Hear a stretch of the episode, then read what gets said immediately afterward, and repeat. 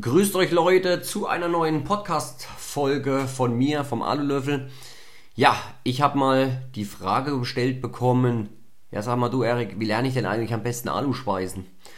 Ja, ähm, mein absolutes Lieblingsthema ist natürlich Aluspeisen, deswegen freue ich mich immer über solche Fragen und finde es auch immer cool, dass die Leute alle Aluspeisen lernen wollen.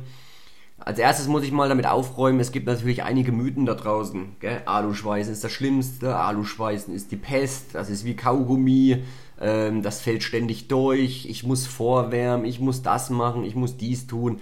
Also diesen ganzen Kram, den streicht er erstmal alle. Also gell, das, das nehmt er einfach, was er da gehört hat, dieser ganze Müll. Vor allen Dingen, ähm, ich höre ich hör das dann immer von denen, also ich schweiß schon seit 40 Jahren, ich bin Berufsschweißer, was du da machst, das geht nicht. Sag ich, gut, okay, dann mache ich irgendwie die letzten acht Jahre was falsch.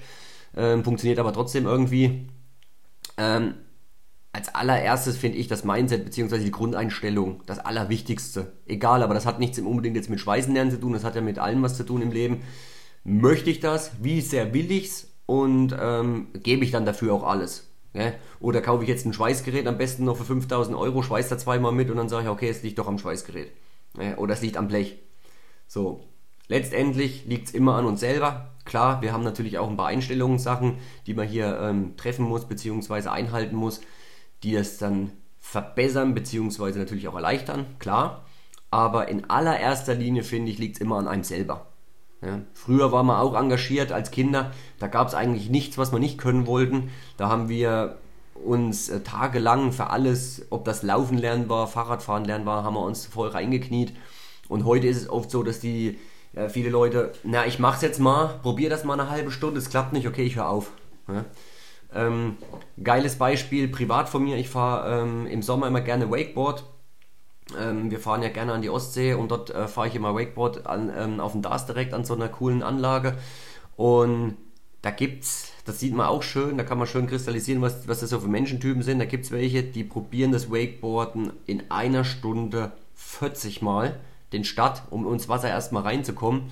Und dann gibt es welche, die nach zwei Minuten schon die Nase voll haben. Und genauso ist es beim Speisen auch. Dranbleiben, dranbleiben, dranbleiben. So, aber jetzt erstmal zur Kernfrage. Wie lerne ich Aluspeisen? Prinzipiell logisch, ihr braucht erstmal ein Schweißgerät. Wenn ihr das natürlich habt, umso besser. Dann braucht man natürlich ein bisschen äh, Schutzausrüstung, also einen ordentlichen Schweißhelm, Schweißhandschuhe. Meine Sicherheitsempfehlung, ähm, artenschutztechnisch, ist immer ein Mundschutz. Dann ein gut belüfteter Raum oder noch besser natürlich eine Filteranlage, ja, eine Absaugung, die das dann alles auch schon schön wegsaugt von euch. Vor allem bei Alu sind die Dämpfe und der ganze Kram, der da ist, natürlich auch noch unsichtbar. Ja, das ist natürlich das Allerschlimmste und Gefährlichste. Man riecht es auch fast nie.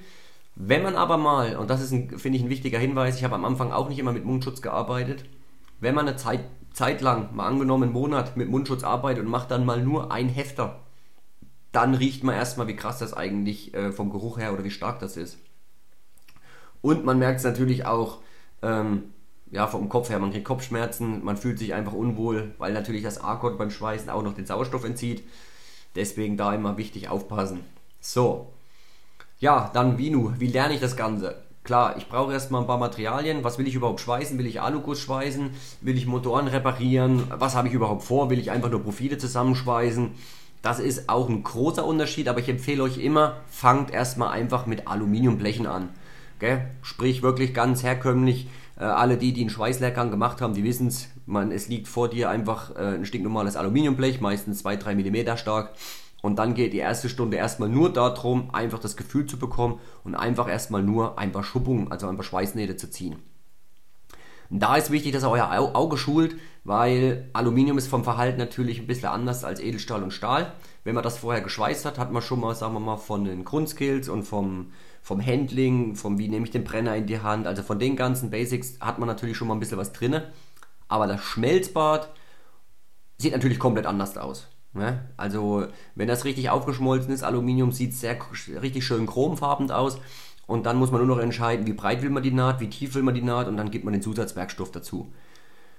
Und das ist eigentlich ein Punkt, den muss man lernen. Wichtig ist da für mich immer, ähm, das ist, ja, das hört er wahrscheinlich öfters von mir, aber macht es euch so bequem und einfach wie möglich. Aus dem einfachen Grund, dass ihr euch wirklich zu 100% mit euren Augen, mit euren, also mit der, eurem Körper, mit den Händen voll konzentrieren könnt und angenommen jetzt nicht den Schweißbrenner mit einem vollen Schlauchpaketgewicht auf dem Handgelenk habt, da empfehle ich immer, legt euch das Schlauchpaket schön über den Schoß oder über die Schultern, habe ich auch schon gesehen, das machen auch viele. Ist jetzt für mich nur angenehm, wenn ich stehe. Im Sitzen lege ich mir einfach über den Schoß, geht auch schneller. Und lege meinen rechten Arm schön ab. Und dann mache ich eigentlich folgendes, je nachdem was ich schweißen will, schaue ich, okay, habe ich jetzt eine 5 cm Naht. Ich meine jetzt bei einem Blechschweißen am Anfang zum Üben ist es jetzt nicht so dramatisch. Aber wenn ich jetzt zum Beispiel eine 20 cm Schweißnaht habe, schaffe ich es, so wie ich jetzt sitze, die von rechts nach links mit einmal durchzuziehen oder muss ich absetzen? Ja, das probiere ich einfach mal in so einer Trockenübung kurz und gehe einfach mal von rechts nach links mit dem Brenner. Schön, wie ich jetzt auch gerade meine Hand hin und her führe. und ähm, das finde ich immer wichtig, dass es halt einfach wie möglich, so einfach wie möglich habt. So, dann geht es im Grunde genommen äh, zu den Einstellungen. Wie fange ich an? Ja, ähm, es gibt da ja diese Regel äh, mit einem Millimeter und dann die, die dazugehörigen Ampere. Ich mache es einfach so, bei einem 3 mm Blech, ich fange einfach erstmal bei 100 Ampere an. So, und das würde ich euch auch empfehlen, weil es gibt so viele Dinge, die ähm, dabei eine Rolle spielen. Habt ihr einen Stahltisch unter euch? Ist das Material, was ihr schweißt, freihängend? Ist vielleicht, ähm, wie bei Motorgehäusen, habt da vorne ein Stück Blech, es ist auch 3 mm stark, was ihr schweißen müsst, und dahinter ist aber so ein kompletter Klotz mit Vollmaterial. Oder vielleicht noch ein Lager eingepresst aus Stahl, was natürlich auch wieder die Wärme entzieht. Deswegen fangt einfach an mit 100 Ampere, schaut, uh, wie, wie schnell ist ein Loch drin, wie schnell geht das Material auf, ähm, wie breit wird die Naht, oh, das ist viel zu viel. Das seht ihr auch als Laien. Also das ist, also was heißt als Laie, als Anfänger, der jetzt gerade mit der ganzen Sache startet, das sieht man sofort. Also geht man dann einfach mal 20, 30 Ampere runter, fängt man halt mit 70 Ampere an oder mit 60 und dann schaut man, dann ist es natürlich auch wieder die Frage, ist man schneller Schweißer oder ist man etwas langsamerer Schweißer? Ist auch immer unterschiedlich. Also ich schweiße zum Beispiel sehr gerne schnell.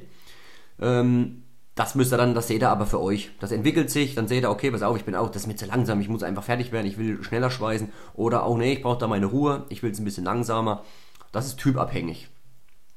So, dann würde ich, wie gesagt, erstmal zwei, drei Bleche erstmal wahllos einfach drauf rumschweißen und gucken und testen und probieren.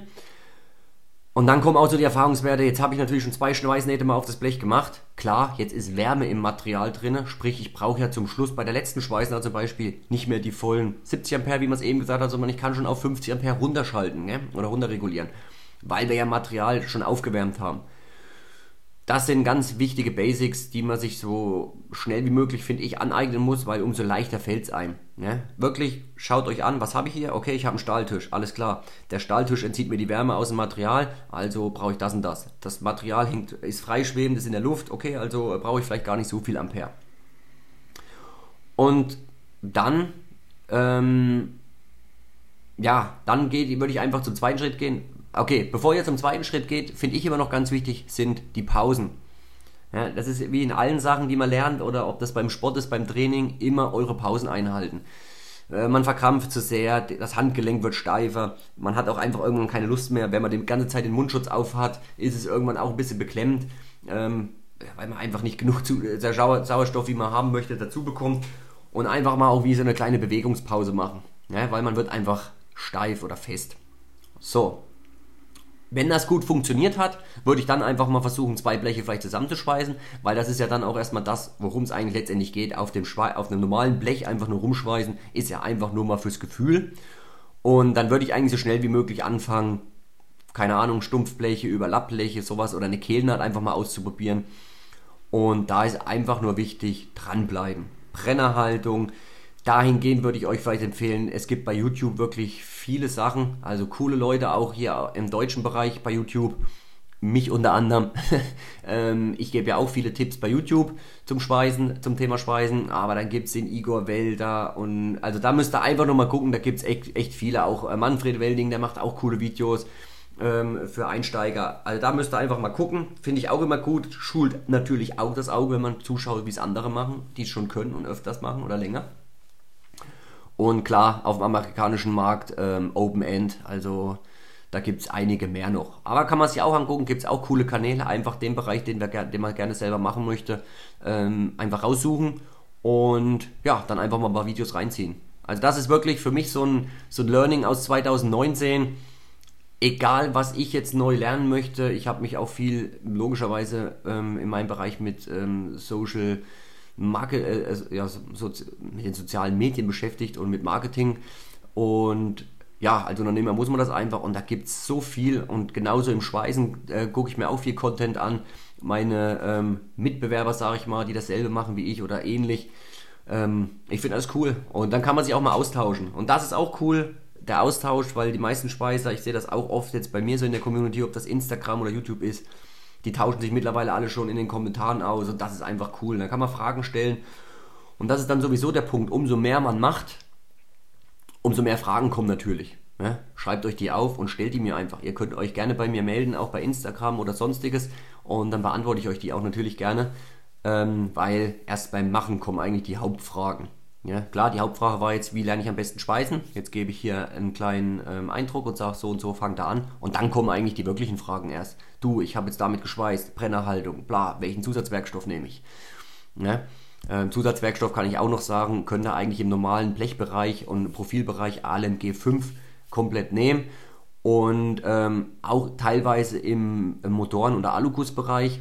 Und wenn das dann nicht funktioniert, dann funktioniert der ALSI 12 sehr gut. Und wenn die beiden nicht funktionieren, dann ist es einfach eine Reinigungsgeschichte und eine Schweißvorbereitungssache, die dann eine große Rolle spielt. Und dann natürlich beim Alu-Gussschweißen, auch bei den alten Sachen, ganz viel Gefühl und ähm, ja, Erfahrung.